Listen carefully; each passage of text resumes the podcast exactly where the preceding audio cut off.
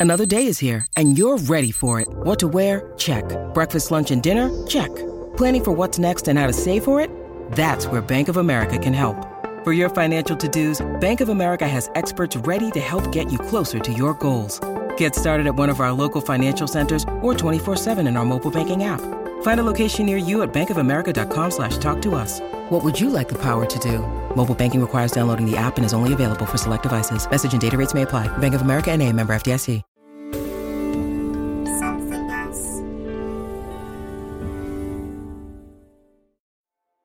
Please note there are some very emotional scenes within this podcast that may not be suitable for everyone. It makes me feel scared. What are you scared of? Like I guess the unknown is like how how it's gonna you know how it's gonna affect me, how I'm gonna feel.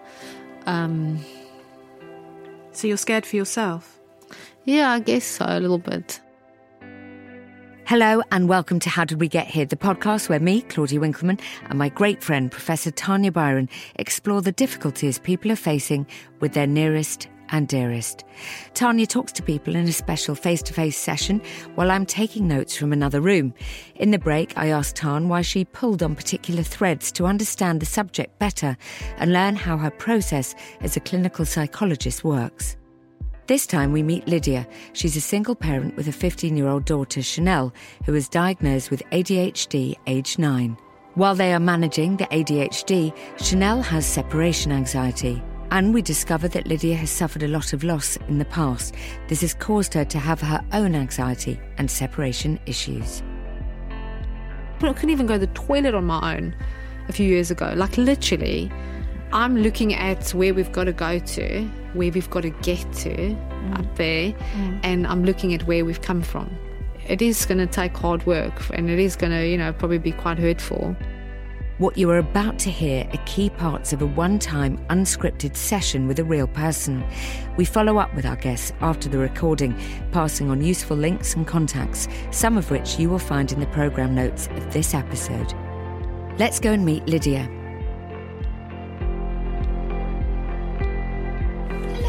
Hi, good morning. It's good morning. Finding you. my darling, thank you so much for coming in. I'm Claudia. Hi, nice to meet you. You're Lydia. Yes, I am Lydia. Tell me, why are you here?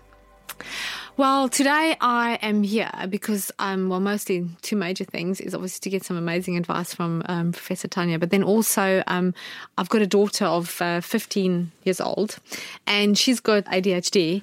And I, I found that, like, obviously going through the whole time when she was younger, like, you know, you get like a lot of support and advice and medications and doctors, but when they have to transition from adolescent to almost like adulthood, like ADHD doesn't disappear. I mean, it might get a little bit better, but like, how do I, as a, like a, a single mom, Yeah. like help her transition with her ADHD?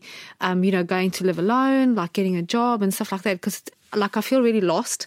Obviously, not the practical stuff, but also like you know the you know g- getting her the confidence to do that because she's always relied on me for everything. How do I prepare her? Because there's not a lot of support emotionally, you know, mentally for um, ADHD.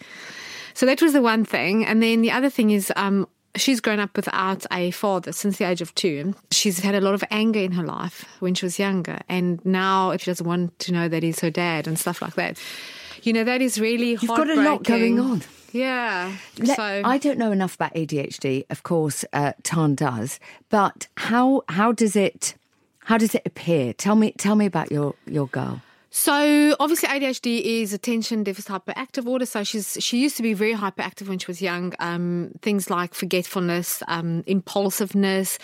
She doesn't know how to plan properly. So like you want to teach her to make eggs, and she'll like when standing there and obviously be be guiding her, and then she'll put the frying pan on and put the stove on, and then like the stove's burning on a pan. I'm like, well, where the eggs? Where's the oil? So it's all that, you know, the pre things, how do you plan? Short term memory, um, obviously at school she has, uh, you know, her education is, the grades are not as great because of her attention span. Does she have lovely friends? That's also quite a tricky thing. She's got one good friend. Uh, she has gone through a lot of bullying Oh. since yeah since we basically came to England. She's been bullied. She had to move schools the beginning of this year because she was threatened to be stabbed by with a knife. So she's had to go through that. She makes friends. She's a good person, good friend. But people always class you know ADHD kids as being the naughty ones because they don't sit still, they backchat, they're impulsive. So she has struggled with that too. Poor girl, she's gone through a lot. Also, just She changing schools at 15 yeah. is a stress. Yeah, she's gone through a lot. I'm I'm actually very proud of her because she's, you know, considering we moved from South Africa, she left her dad and, you know, she's been bullied, she's gone through three moves. Yeah, it's been really hard and obviously having ADHD, now she's that she's older, she sort of accepts it more because when you get, you know, you sort of understand it. When she was younger, you know, she used to she used to hate herself and like I don't want to be different. Like I don't want to have a, a brain that doesn't think like normal people, you know? I mean, she's so lucky to have you because you have so much knowledge. I mean, you've already taught me, everybody who's listening, so much about what she has to go through on a daily, just using the eggs as an example, the idea that she puts that on. And for the rest of us, we would know to crack an egg or however it works. So yes. Has she met other people who also have ADHD? Would that be helpful? I find now that my daughter, obviously getting older, she actually can see it in other children. And she's, you know, now able to offer that advice and give, you know, tools to kids of 10, you know, stuff like that. It's weird because it's almost like ADHD attracts ADHD. Yeah. It's just really, you know, they like, it's as if they get along better. Because they understand each other. Yeah, so it is it is quite interesting, but it has had uh, we have had a lot of challenges, and also not only because she's got the ADHD, she's got separation anxiety. Talk, talk to me about that. When she was young, like six, seven, eight, when we moved over here, she was fine. Like she she used to go to sleepovers. You know, she um she would leave me and go to people, and then it just it just really really got bad. And I, and I don't know if something you know triggered it, and it could also be because you know we moved over here. I'm on my own. It's just the two of us. You know, we had no one, and I think she was always worried, and she still is. I have to text her like where I am. And do you worry about her? Do you text her? No, I don't actually. Um, obviously, when she goes to school and when she goes out and stuff, I don't constantly call her and stuff because she needs to obviously know to to to grow up. You know, to actually this is what life is about. Um, obviously, a few years ago, as I was saying, I was in a really bad place. Her separation anxiety got so bad that she didn't want to go to school. If it was raining or a storm, she didn't want to go to school and leave me. So she's had some CBT. She's managed to sort of come quite a far way, and we've dealt with it. But she still is uh, struggling with separation anxiety. So if um, you said to her, "Look, I'm going out with friends tonight, and I'm going to leave you with, I don't know, a, a great babysitter or, or a friend of hers," how would she cope with that? she wouldn't be able to do that. Yeah, she'd literally throw a massive. She'd have a meltdown. yeah, so she can't. I mean, she can't do sleepovers. She really, really battles. Um, that's something we're working towards is getting her to go for a sleepover. so could you have dinner with friends? Uh, Before I couldn't because she'd be phoning me. Where are you? Are you done yet? Like I said, it has improved, you know. Yeah. So we we obviously walking forward because getting to the age of 15, 16 next year, you know, you think this is what they do, but she's different. And I don't put, you know, I try not to put pressure on her because I, I don't want to, you know, when you push someone too much, then Of course. you know she'll just like go crazy so i just you know i just say to her you know you need to work on it you know it is heartbreaking because she really wants to Yeah. but she, she finds it really hard. I never used to go out. Yeah. I never had a social life. And hence, that's why three years ago, you know, I was drinking a lot and I was smoking and I was just really in a bad place. I had to pull myself out of that place and realize that, you know, that's not going to help me obviously be a good good mom and, and be there for her. So You had seem to, like a brilliant mum, and you seem like a brilliant team. What's the one thing, if you could just distill it to the one thing, when you leave here, what would you like to have? and just how you know I can support her emotionally and mentally with me being on my own as a single parent. You know, because it's like I need top up. I don't have that input and support. Yeah. To support her in her, you know, going Journey. forward in her journey. You know, because it's like a transition. So you know, how do I support her with that? Okay, well, you've come to the best place because Tanya will come in now. Thank you so much for coming Thank in. you. I'll see you at the end. Okay.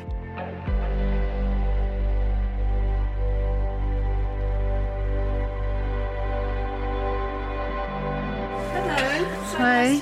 Nice to meet you too. It was really interesting listening to you with Claude. Um, Oh, you get it, don't you? She's lucky to have. I mean, I agree with Claude. She's lucky to have you as your, her mum. Yeah, I think I'm lucky to have her as a daughter too. Yeah, but I just wondered whether it'd be helpful for us just to start with ADHD. How have you kind of grown to understand it? So I think I was in a little bit of denial because her dad has well, he's got ADHD and he took Ritalin at school um, at a young age, and I do know obviously it's mostly hereditary. You know, seven, eight, nine, it wasn't great. Like you know, the school was calling me every day, and With what sorts of things? well, she didn't sit still in school, uh, in class. Um, she was like really uh, going into a lot of like tantrums. And I knew that that was not normal for a nine year old. So I had to obviously go down the route of having her assessed and stuff like that, you know. And we had to uh, put her on a medication, and it helped her for so many years. How? So at school, concentration, the you know the the memory, the um, the impulsiveness. I didn't get a call every day And she's not taking medication now. because she's got really bad anxiety. We when we went to go get the medication, the pharmacist brought out this long list of side effects, and he started reading. Oh yeah, yeah, this could happen, and this is a risk. And then she, and as soon as she heard that, she's like, "I'm not taking it." She's got to do what's right for her. But it's worth thinking a little bit about medication and thinking whether there would be something that would work for her, because obviously she's got her GCSEs coming up. So what we've uh, the school's going to do is they're actually going to assess her every single teacher while she works. They're going to focus on the points of concentration, memory, her homework. It's so really like zone in. I can just see you are her advocate every single Yeah. step of the way. But presumably, it must have made you very attached and almost enmeshed with each other.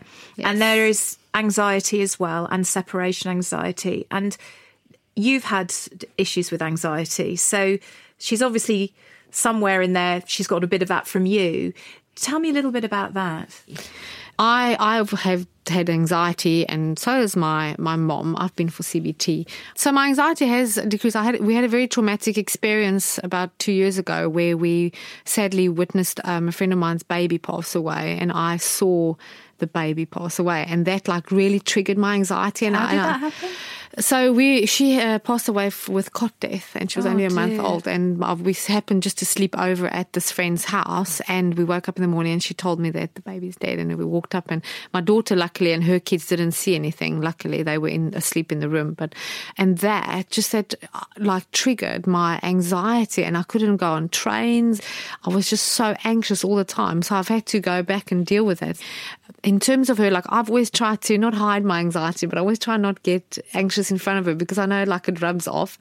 But it's so weird because we can actually sense each other's anxiety. That's like really how. Yeah, absolutely. And and also having a child from a very young age where the school be calling, oh, hello, just to say that's going to trigger you. Often you must have felt very stressed and anxious, you know, in those early years. But it sounds like you've done a lot of work to to manage that. Yeah, and Did I- you say your mum struggles with anxiety? She. My mom's passed away, so she passed away when I was 22. So, oh Right, and my oh. dad passed away when I was nine. So separation for you and loss and your mum dying when you were 22, your dad when you were 9, your friend's baby. I mean, I've had a lot. So You've I've- had um, a lot, and it's interesting that you're seeing separation anxiety with your daughter. You, you, we start to see these sort of overlapping narratives, don't we? Where does um, it take you now as you're talking about it? Because you've changed, your face has changed, you're Yeah, I think with my with my parents, like Yeah. I think at the age of nine, when I lost my father, he was like my life. You know, I I idolized him, although he was he was a terrible dad. He was very abusive and stuff like that. But I idolized him as a In what father. way was he abusive? So he used to hit my mom, like he used to beat my mom and stuff like domestic that. violence. Yeah, and he was an alcoholic. So yeah. Right. but he never used to hit me. I was like his his brown eyed girl. How do you how do you rationalize that? It must be very difficult because on the one hand he adored you, and on the other hand he was abusive to your mother. I mean, it's a very difficult rationalization for you. you know, he obviously did try to be a good dad, and when when he used to um, be abusive towards my mom, he was usually drunk. I don't know why he did it. You know, I think maybe he had a tough life and he didn't know how to necessarily deal, cope with his inside, the way he felt. So you're and very maybe you're very f- forgiving, actually, aren't you? For for someone who is obviously yeah an abuser. I'm curious that you're now not with uh, Chanel's biological father. Yeah. Why did that fall apart? So he was actually, I mean, he's actually, well, he was a really, really great um, dad while we were together. So I think the reason why we split up is, is he, his parents were very involved with our life. Um, we argued a lot, and his parents were very, very trying to control of how you know how to raise um, Chanel. And the one day, I must say, and this probably was the final straw, is he also drank and he pushed me, like not major. We were just having an argument. He pushed me, and I said, "That's it," because I basically made a vow that I would never ever allow any man to treat me or my family like what my dad.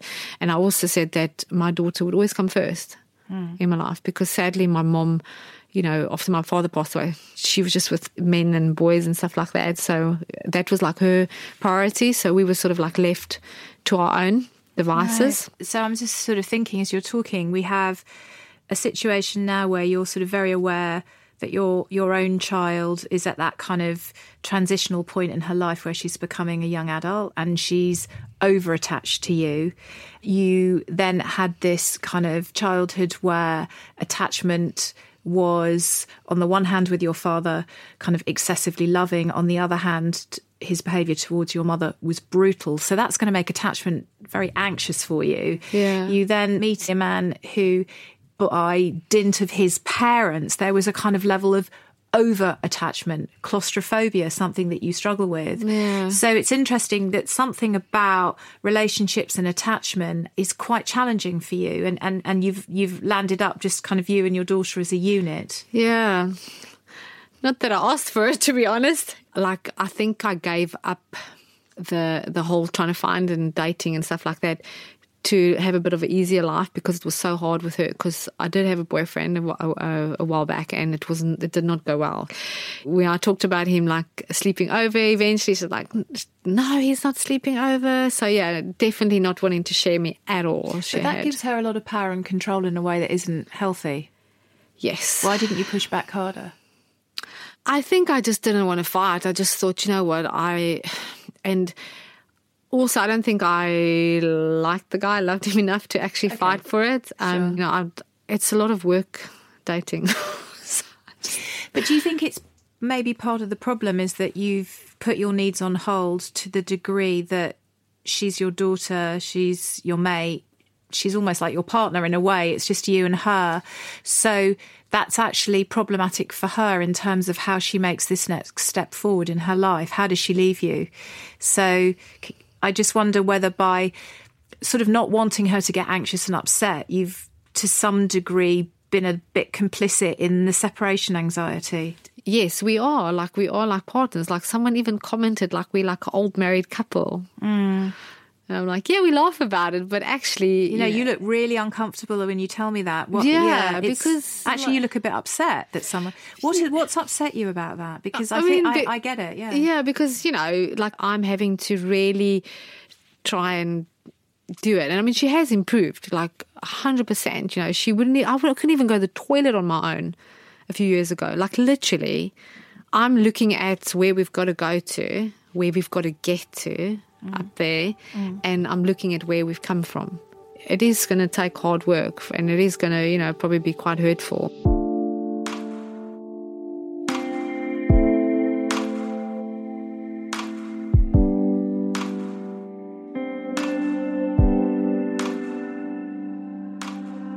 I found it so interesting, so I'm just going to stop it there because Lydia was obviously upset because somebody had called her and her daughter Chanel an old married couple.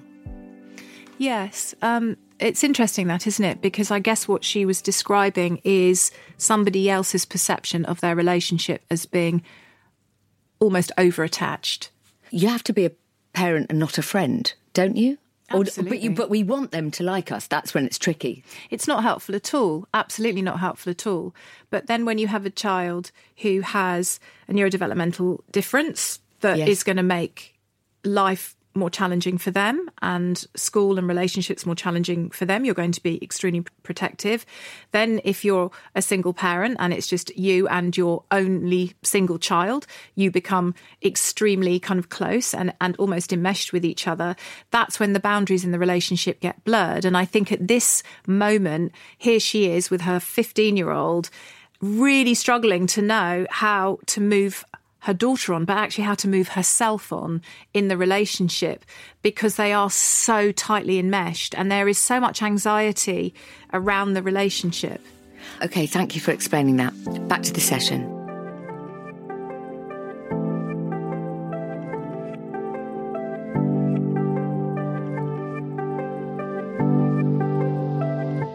What are you the most worried about when, when you contemplate this? Because this feels like a big transitional point for you and her. Her getting upset about decisions I make. and why why shouldn't she get upset? I mean, listen, we don't want to upset our kids, yeah, but, well, but, but why shouldn't she get upset? Uh, uh, how can we parent our children without them being upset sometimes? I, I just think, although like I'm a really strong heart, like really resilient woman, I'm like got a really soft heart.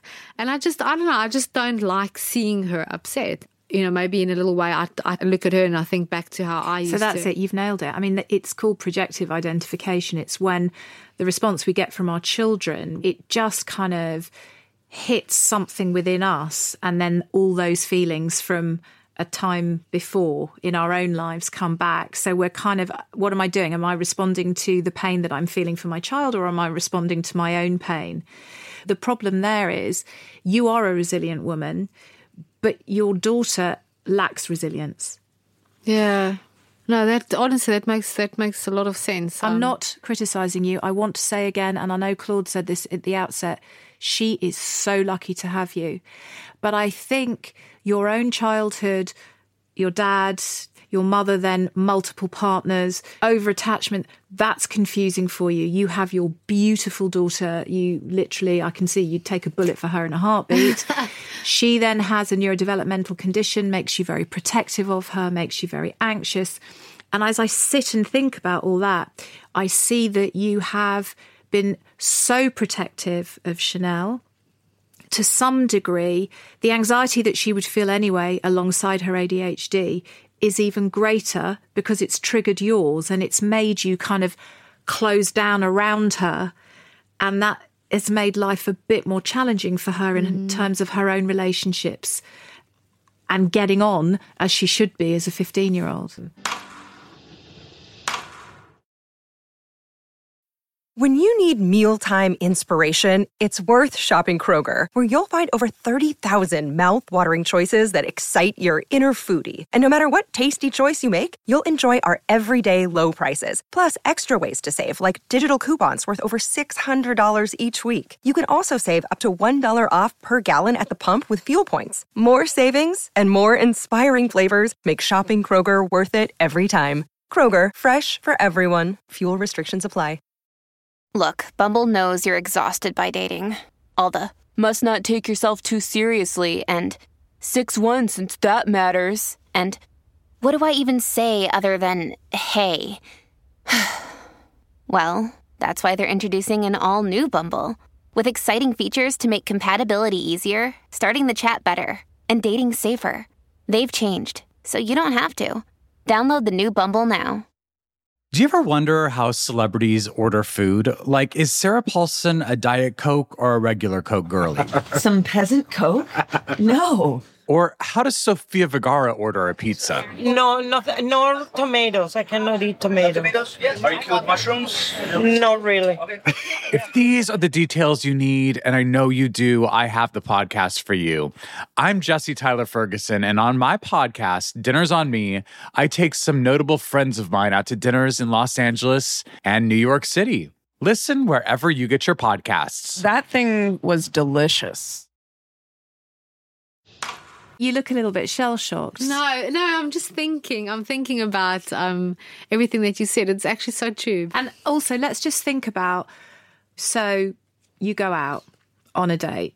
What's the worst case scenario if yeah, you were to do that? That probably is. I mean, she has, just like I said, she's improved loads. I mean, you know, worst case would probably be, yeah, she'll call me and, and maybe cry and say, oh, come home. And when she's calling you, like, why'd you pick up? Do you know what? She does the find my iPhone if she if I don't pick up because she goes into this panic because she doesn't know where I am or she can't get hold of me. So she right. goes into full panic mode. If your kid panics, has a sh- massive tantrum, goes on to find your iPhone, and uh, everything will still be all right tomorrow. She'll be grumpy with you, but you know, life goes on. I'm just trying to imagine how her partner, her future partner's going to cope with a possessive, anxious, over controlling part of her if that is what she is learning Yeah. in a close relationship.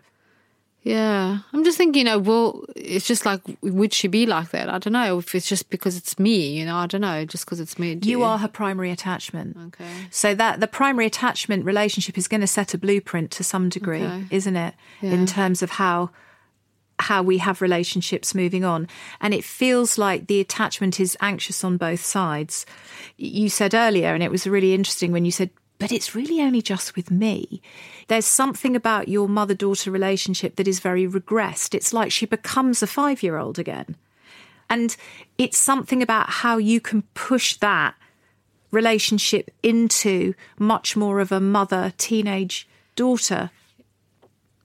That upsets you. Stra- strategy starts right now. But sit with how that makes you feel. I'm trying to understand how that makes you feel in terms of the avoid you are avoiding pushing her, really Yeah. pushing her. I mean, it makes me obviously feel sad. It makes me feel scared. what are you scared of? Like, I guess the unknown is like how how it's gonna, you know, how it's gonna affect me, how I'm gonna feel. Um, Tell me about the tears that are coming. um, I don't know. I feel just really Talk to me. Tell me because if we can understand this, I think you can free yourself up to be able to mother her in the way that you are so more than capable of doing. But I feel like you're frozen. You're afraid to enable her to move on. What? Did, w- tell me about the tears. I don't actually know. It's like so weird. I'm just getting really emotional. It's, Um, like, it's not weird, darling. It's normal. You're talking about the greatest love of your life. Yeah. I don't know. Maybe the loss. Maybe I'm thinking I'm going to lose her. Maybe. I don't know. Probably. It's all right, darling. I mean, there's one thing that I haven't actually. Um, sorry. It's all right. Just cry, darling. It's fine. There's one thing you haven't told me. Yeah, so I just wanted because maybe it will bring maybe a little bit more perspective to as to why um, I maybe am you know feel this way of loss, and it makes a lot of sense because like lost my parents, lost my obviously my partner, you know, and then also um, I had another child um, when I was sixteen, Right. and I gave her up for adoption. Oh wow. Yeah, so Tell me about this, so um, daughter? Yeah, What's her so name? Jen. Jen. Yeah, so she's actually in the UK at the moment. So it was an open adoption. I fell pregnant when I was 16. And then, yeah, I gave up for adoption uh, and it was open. So I kept in contact through all the years with her adoptive parents. She later on found me on Facebook. And in 2012, biological daughter Jen contacted me and asked, you know, if, if we wanted to meet. So met her and they she invited us to her wedding. So, it's how old was she then?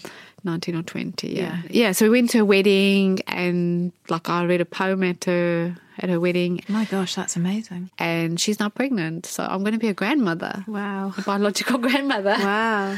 Yeah, so that's like the nice part of it. But obviously, having to go through that and giving her up for adoption, I think is also, was also like something that I, you know, a form of loss.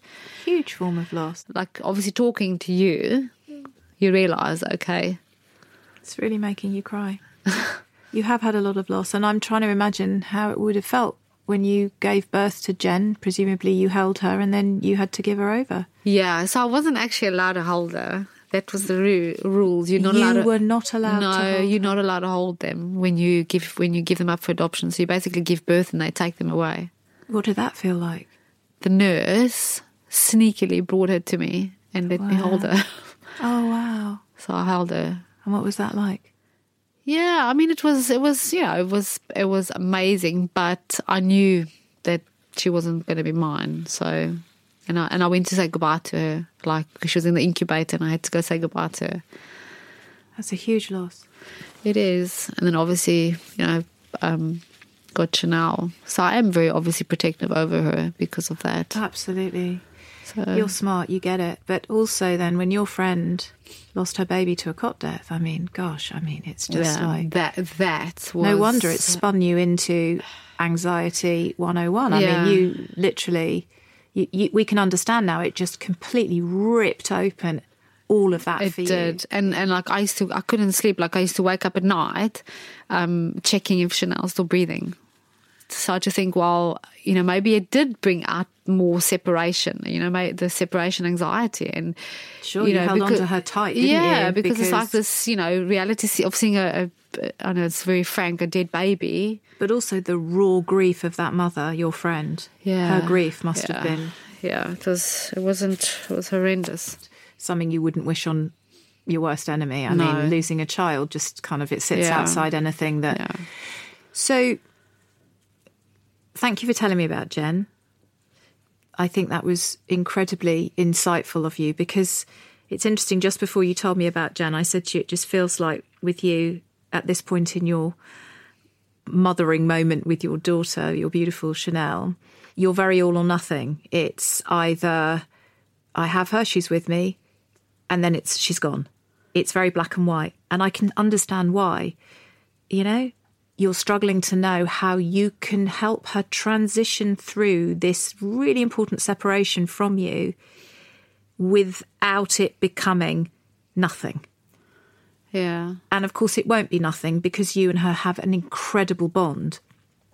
But I would say to you that her, her separation anxiety and some of the social stuff that she might be struggling with is a really important communication to you as a mother, which is you need to help her make this next step, however painful it is for her and you in the process. But even as I say that to you, I can see the tears back because I think you know this, Yeah. but you are terrified. Yeah, I am. Because this is like, you know, you think, oh, are you're going to do the right thing. I have no doubt you will. I think the challenge is to think about her separation anxiety and your separation anxiety. I mean, it's one and the same thing. So, in order to help her with hers, my question to you for you to think about in our break is how can I help you with yours? Okay, Okay. is that all right? yeah.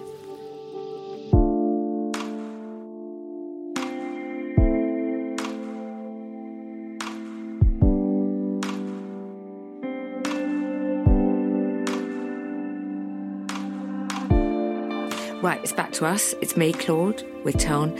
We're just doing our halfway sum up. What is ADHD? So, ADHD is a neurodevelopmental difference. Sort of people with ADHD are neuroatypical. So, it's kind of like you're wired a bit differently. Um, it affects about 5% of children, about 3% of adults in the UK. And it's about how your brain is wired in terms of neurotransmission. So it's how impulses are managed through different neural pathways. It's to do with the chemicals that are involved in terms of how we think and feel and process information. So you are born with this. Yeah, well, it's the most highly inheritable neurodevelopmental condition. Yeah. So for somebody who has ADHD, how do they process things differently? the chemicals that are involved in motivation, emotional responses, impulse control, and things like that. So, children with ADHD or ADD, so the H is hyperactivity. Some children aren't hyperactive and kind of running around the environment and can't sit still, but they will still have a similar um, set of issues in terms of, of of brain function. So these children struggle to sit still, motive, uh, motivation, concentration, focus, those sorts of things become really difficult. Executive function is a real issue. So that's how your brain coordinates all the different uh, abilities that you have. It's a bit like the conductor in an orchestra. It's a bit like you've got an orchestra with lots of great instruments in it. So you're bright, you know, the orchestra is capable of playing an amazing and amazing symphony, but it's the conductor that keeps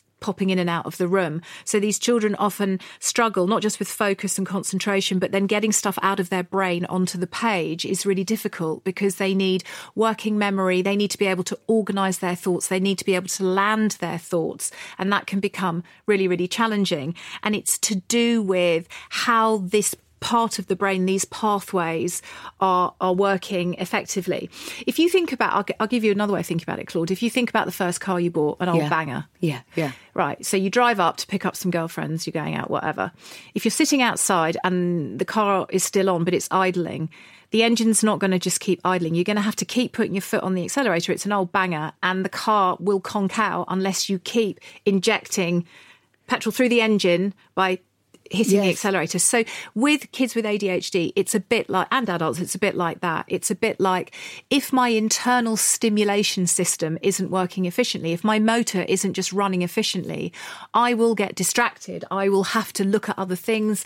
If things don't interest me, I won't concentrate on them. Other things, I'll daydream. I'll suddenly look out the window. I'll chat to my friend at the back of the classroom because I've got to keep banging stimulation through my brain to keep the engine running. And we're doing children then a disservice if we're underdiagnosing them because at school, I imagine, then they fall behind fall behind massively. And also, the education system isn't designed for children who learn in this kind of way. So, you imagine being this child in a classroom where there are many, many distractions and there are many, many things going on, and you're in a subject that you really don't care about you're just going to be drifting off and kind of just losing focus.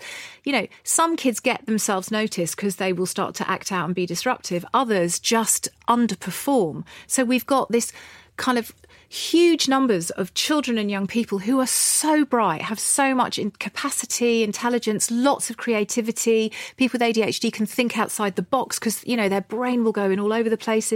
They're often very funny because they can just make all these connections. And it's just kind of dampened down, and the children just start to think that they're not very smart. If people are listening to this, it was so fascinating that Lydia was mentioning tantrums and all kinds of things. If people are thinking, well, maybe my child has it. Are there flags, are there signposts for parents that they can go, oh, maybe this is what's going on? the other bit of it is also the behavioural bit and the emotional bit. So lots of emotionality. You know, uh, it's very difficult for these children to emotionally regulate. Um, quite high levels of anxiety, but the anxiety can also be linked to just getting lots of negative feedback. Could try harder. Could do better. You know, you get these kids down one to one. They're fine. What also confuses people is these kids, adults, show something called hyperfocus. So there are some things where they will be so hyperfocused. So lots of parents will come to me and go, God, can't do 10 minutes of homework, can do eight hours of video gaming. Yes. But it, you know, when you look at that, so for example, the gaming scenario with the with these kids, gaming is instant reward, dopamine hits to your brain. You know, you're playing, you're focusing on something, you're good at it. That is giving your system what yes. it's lacking. You know, it's just kind of going back to the old banger again. Then 100%. that suddenly makes sense. You're pressing the accelerator and it's all kind of flowing through. So the medication would be um, either stimulant medication, which is targeting dopamine, or non stimulant medication, which is targeting norepinephrine. So these are the two neurochemicals. So it's not like we're narcotizing children. Yeah. It's like we're giving children what their brain isn't functioning well enough with. And you see, it's transformational for these kids. It's transformational. That bit was incredibly moving when the tears came because you turned to her and said, I think actually you're here so that I can help you let her go. And she couldn't stop crying. It's also interesting, I suppose, when we think about her story with Jen. Yeah. Because um, how old was she when 16. Jen? So she was 16 when she had Jen, which is just a year older than Chanel is now. So that's interesting, isn't it? Yeah. So you know that is a was a major transitional point in her life. It must have been painful. Did your heart break when she said about the nurse yeah. sneaking her coming back baby in? And then you oh. said, oh. "What was that like holding her?" And she said, "Well, I knew I couldn't keep her." So now she's got a, you know, she's got one she can keep. Yeah. So the thought of having to enable her to leave her, because yes. our job as parents is to enable our children to leave us, right? Don't say that. I know, Claude. I know you don't like it, but if I say it enough, hopefully I'll help you get your head around it eventually. but gosh, when when she's oh that story with the nurse, I know. I, I just you know, I've been doing this job for years and I obviously I care and I, I, I really feel it, but there are sometimes people say things and you, Yeah. and that just, I, don't know, I could feel the tears in my eyes. I just Me too. thought, I mean, we were. We, I'm in a totally separate room, obviously, and we we were dumbstruck by that because she talked to you for a while. She talked about loss, and then just at the last minute, she just th- threw a bomb in, and you go, "Well, no one. I also wouldn't let my 15 year old go anywhere, anywhere." yeah, I know. Okay, thanks, Tan. Let's go back to the session.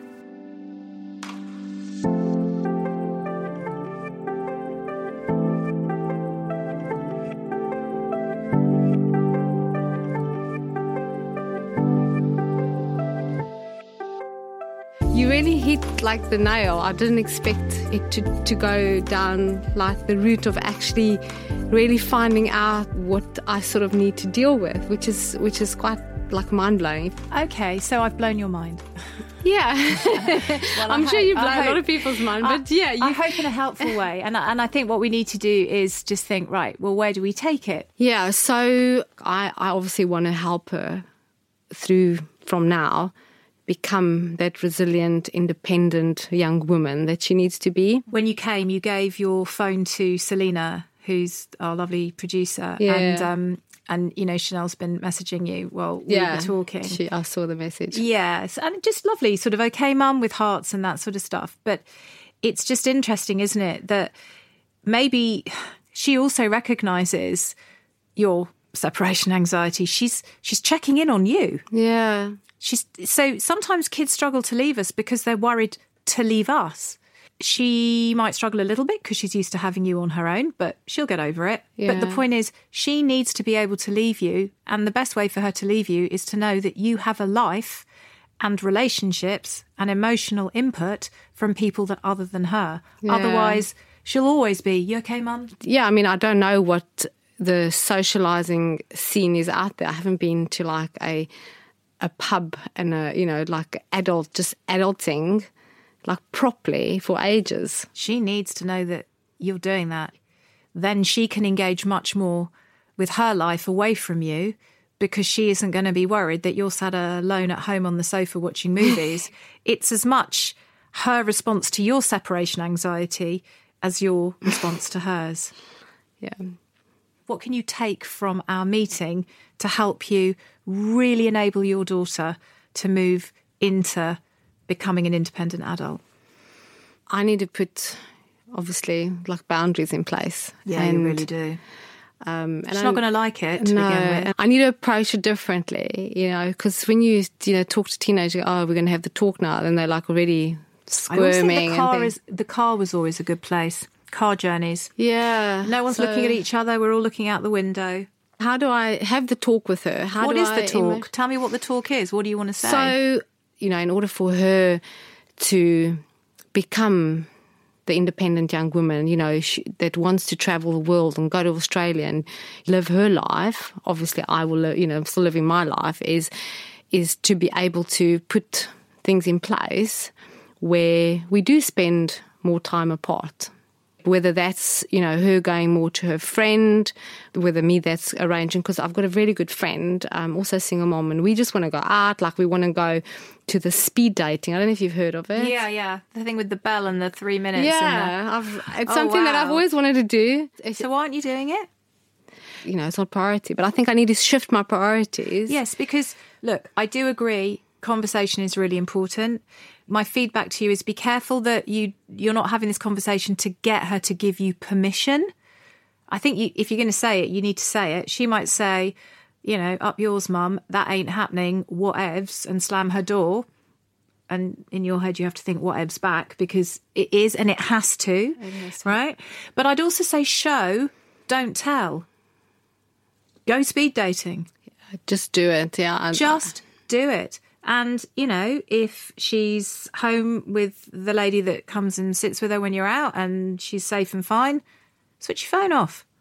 God, you looked a bit scared when I I, said that. You literally looked like I just said, push her off the cliff. You just looked at me like I was had lost my mind. I was. I like. I, I don't know if I'm ready to literally put my phone off. I Put won't on answer, silent, and I won't or, answer. Or what you can do, some people who I work with in these kinds of contexts, they three hours or four hours that they're away from the kid that calls and calls and calls and calls and calls. They block their number, but they leave their phone on if anybody who's with their kid wants to call and say, "Hey, this has happened, that has happened." So you don't feel like you're just kind of cutting off all contact. Yeah. But you're like, okay. I love you, but I literally don't want to hear from you in the next one. I mean, how can you speed date, look at a guy and think, hmm, how do I feel about us taking each other's clothes off? If you're also looking at your phone and she's going, Mum, Mum, I miss you, I miss you. I mean, this is just like not going to happen, no, is it's, it? it's not. No, it's not. Uh, well, I mean, it's almost like you think she could be sort of in huge life threatening danger at any moment in her life. So you have to be constantly on call. I'm like living in that in that past where she through a, a major like having a panic and she's like in tears and I'm like I just don't want to relive that again. And again, it's just coming back to that that feeling and we Okay. like but if she did have a panic and she was in tears and then she calmed down and she came home and she was furious with you and she got angry and you said, Don't talk to me like that. You know, and if you're going to talk to me like that, I'm going to go out and you calm down and whatever. And then you set some boundaries. What would be so detrimentally tragic about that experience for her? nothing actually if you think about it, nothing. she'd just actually learn 100%. honestly like i yeah, i'm i'm well up for it too because I, know i need to do it like you said you know if i and i want to Yeah. conversation. it has been hugely helpful i think i needed um like almost the confirmation I think you just needed me to give you permission. yeah my summary to you would be for your daughter to be a fully functioning, sort of resilient, emotionally kind of intelligent young woman, her mother needs to be as well. And you are, but you do not have any independence really apart from the stuff you do when you're not around your daughter. So for her to understand that the relationship between you and her is going to be fantastic, even if you're not so much in each other's pockets and you have another partner and she gets a boyfriend eventually or does whatever, for her to understand that, you be her role model. You do it first. yeah I don't mean just, I'm not saying just get a boyfriend, but what I'm saying is for her to separate from you, you've got to show her how it's done. yeah yeah And if makes she doesn't like it, that's okay because it's a change and she's so used to being so enmeshed with you. But you're never going to leave her. You're always going to love her. But don't need her validation. Don't look for that because that's not going to happen at the moment. Just know in your gut that this is an issue that has to be dealt with now with a combination of conversation, support, nurture, tough love, and boundaries. And just know that this is an important bit of parenting that you are going to get right, but it might be a bit tricky along the way. yeah 100% thank you yeah it's really amazing It felt momentous to me just listening, and I don't know if that's strange, only because when you came in, your question was going that way. I know. And it seems that something else happened. I know. How crazy is that? How do you yeah. feel? I feel empowered. I feel um, very emotional. I feel relieved and I do feel very enlightened. And it totally turned out to be what I actually exactly needed Yeah. to hear. Do you feel excited about it or quite I nervous? I do. No, I feel excited. So this is what I'm going to ask Okay, you to do. all right. But it's quite dramatic. Okay. The thing you're wearing on your wrist. This one. What is yes. Oh, it's my it's my Fitbit. It's like my watch, but? And messages come in for the yeah, yeah, yeah. Right, you see. What are we going to do about that? It is so. It is a little bit tricky because I'm like thinking, what if what if the school does need to get hold of me? Yeah, they can leave Then a they'll message. get hold yeah, of you. yeah, I think- They'll get hold of you. Yeah, they will. But you can say to her in a totally relaxed way, I love you. I'm doing a tiny bit of work on this place. There's hardly any Yeah. Wi Fi. I'll do that and say there's hardly any Wi-Fi. So you don't have to have a big conversation about Yeah. separation or a big, I don't know, I have a 16 year old. The minute I want to sit down with him and talk to him about why he won't read a book or uh, do his homework properly or whatever it is, it becomes a hoo ha. If I just get on with it, if I go, oh, I mean, I've done this because I'm evil, I've done the telly doesn't work. Do you know what I mean? And I literally put the remote control in the freezer. Can I just suggest anybody's listening, don't do that because it really does break.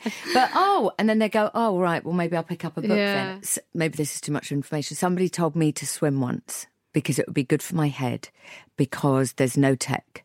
Because it's just you. You were talking about doing something just for you. yeah. And you can't wear that in the water. Your No. buzzing wrist, which sends messages Yeah, that's a good idea. Swimming. I do. I, I train, so I gym, but then Yes, but obviously you're wearing it. No, no, yeah, I need you my heart rate, so, submerged. yeah, underwater.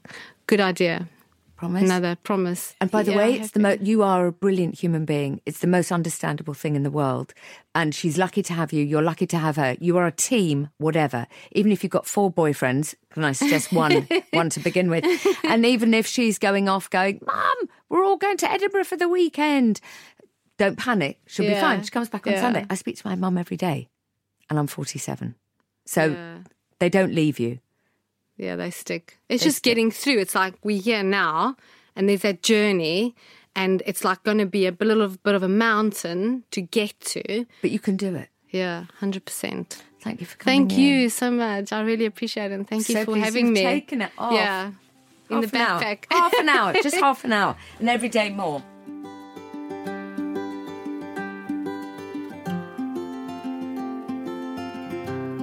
What I loved is as we were cuddling her and as she was leaving, and I'd been a bit bossy about her phone strap that she umbilical cord. It's like you you cut a bit of the umbilical cord there. Now I thought that was really brilliant. That's what I love about you, Claude. You know, you just kind of succinctly say, "Okay, here's something that represents what we've been talking about. How about you try this?" I thought that was a brilliant intervention. and. I could just see it on her wrist. But anyway, as and she did take it off, and then she went and grabbed her phone that our lovely producer had been looking after, and it said two missed calls, and we both looked at her, and she went, "I'm not calling straight back." I hope that she will make changes, but it'll be hard. it's clear that Lydia has put so much of her own life on hold and she needs to be brave and kind of step out a bit more for herself as an independent adult. I think often we show rather than tell, and that's the most effective way of helping our children understand things. Okay, should we go and have a lie down? Oh, just yes. Quite fancy a bit of speed dating, though, don't you? I'm joking. Come on.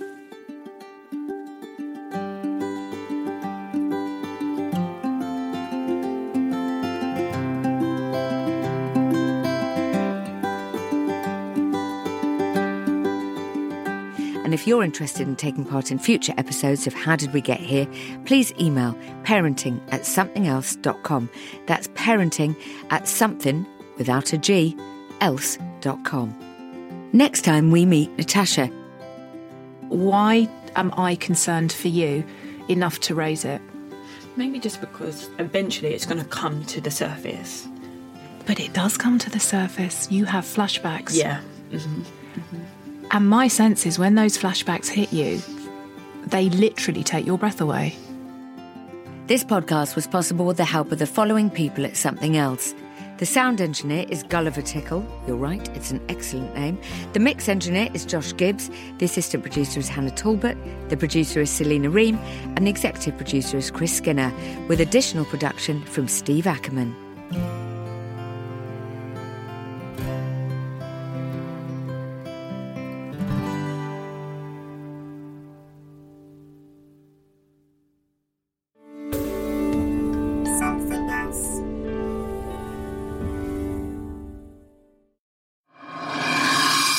Also from something else. Katie Piper's Extraordinary People.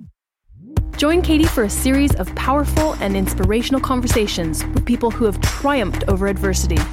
With guests including Fearne Cotton, And what about when you get really lazy journalism? So, like people that draw just one line, they take it out of context, and that's really sad because It is. It is. And, I, and I've also been on the receiving end of it so Mm. so many times. Sometimes to really tragic levels for me, where I've really not felt able to cope with it. Yeah. Zoe Sugg, and Nadiya Hussain.